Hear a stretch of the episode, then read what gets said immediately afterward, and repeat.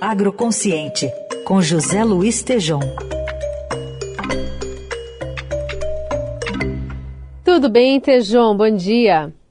Tudo bem, bom dia, Carolina Ercolim, admiração sem fim. Tudo ótimo, viu?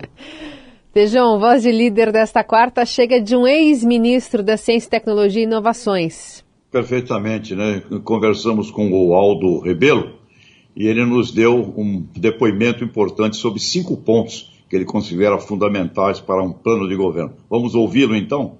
O primeiro é a retomada do crescimento da economia. Se o Brasil não retomar o crescimento, não tem solução para nada. Não tem solução para o emprego, não tem solução para a balança de pagamentos, não tem solução para a crise do orçamento. Então, o país precisa voltar a crescer. Como voltar a crescer? Aproveitando melhor a grande dádiva que a natureza, a inteligência, a capacidade do Brasil nos deu, que é a nossa agricultura e a nossa pecuária, o agronegócio, a agroindústria do Brasil, expandir a nossa capacidade de produzir alimentos para o Brasil e para o mundo. A expansão da nossa capacidade na agricultura e na pecuária é a segunda grande necessidade do país. O terceiro é aproveitamento da nossa fronteira mineral.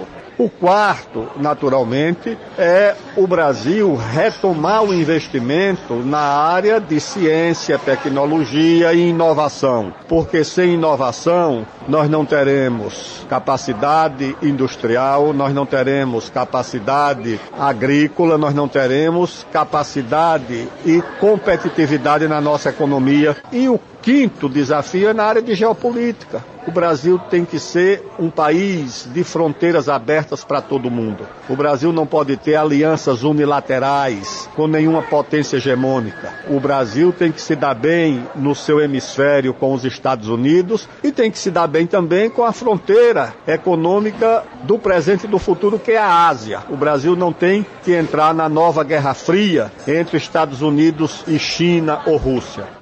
Pois é, Carol, uma bela colocação do Aldo Rebelo. O Aldo Rebelo tem uma experiência muito grande como ministro em vários, vários ministérios, né? Uhum. Ministro do Meio Ambiente, ministro da Defesa, conhece muito bem também os aspectos é, com, a, com, a, com as Forças Armadas, ministro das Relações Institucionais, e ele fala e começou muito bem, na minha opinião, tem que crescer. Se não crescermos o PIB do Brasil, é, casa onde todo mundo briga e ninguém tem dinheiro, é uma confusão, ninguém só tem, só tem briga e ninguém tem razão, né?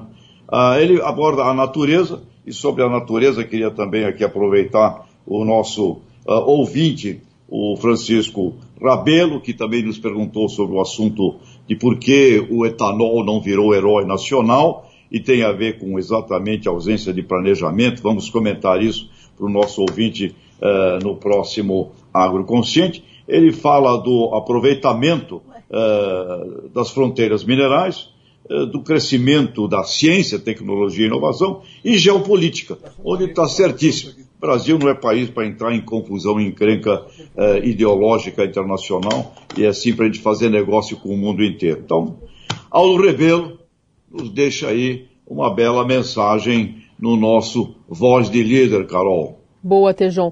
Bom, já que você mencionou o ouvinte Francisco, tá aqui na ponta da agulha. Vamos ouvir ele. É ah, vamos ouvir, vamos ouvir. Meu nome é Francisco Rabelo, sou do Belenzinho, São Paulo.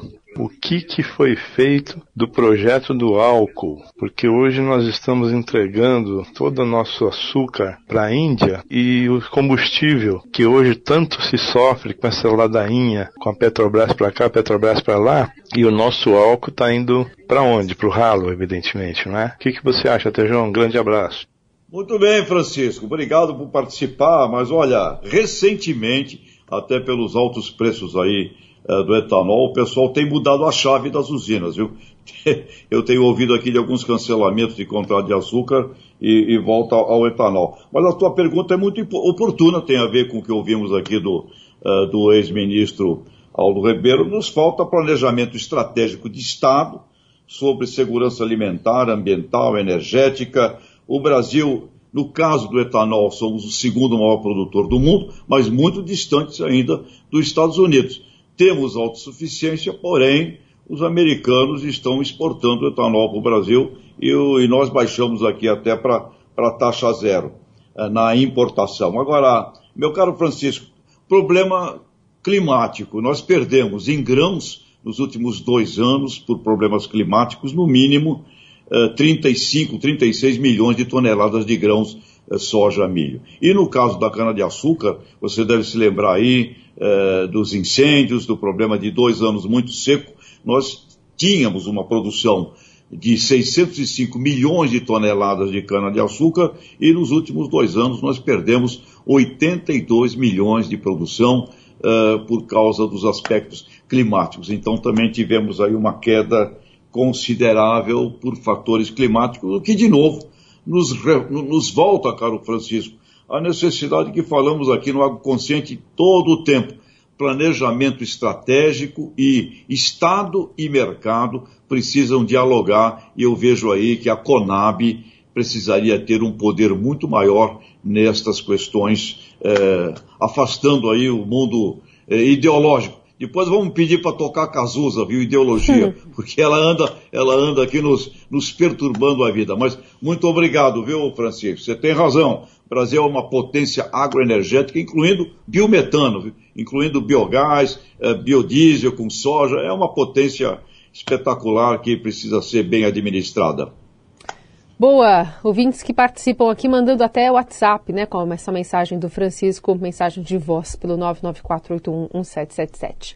Tejão, obrigada, voltamos a nos falar na sexta. Grande abraço, obrigado.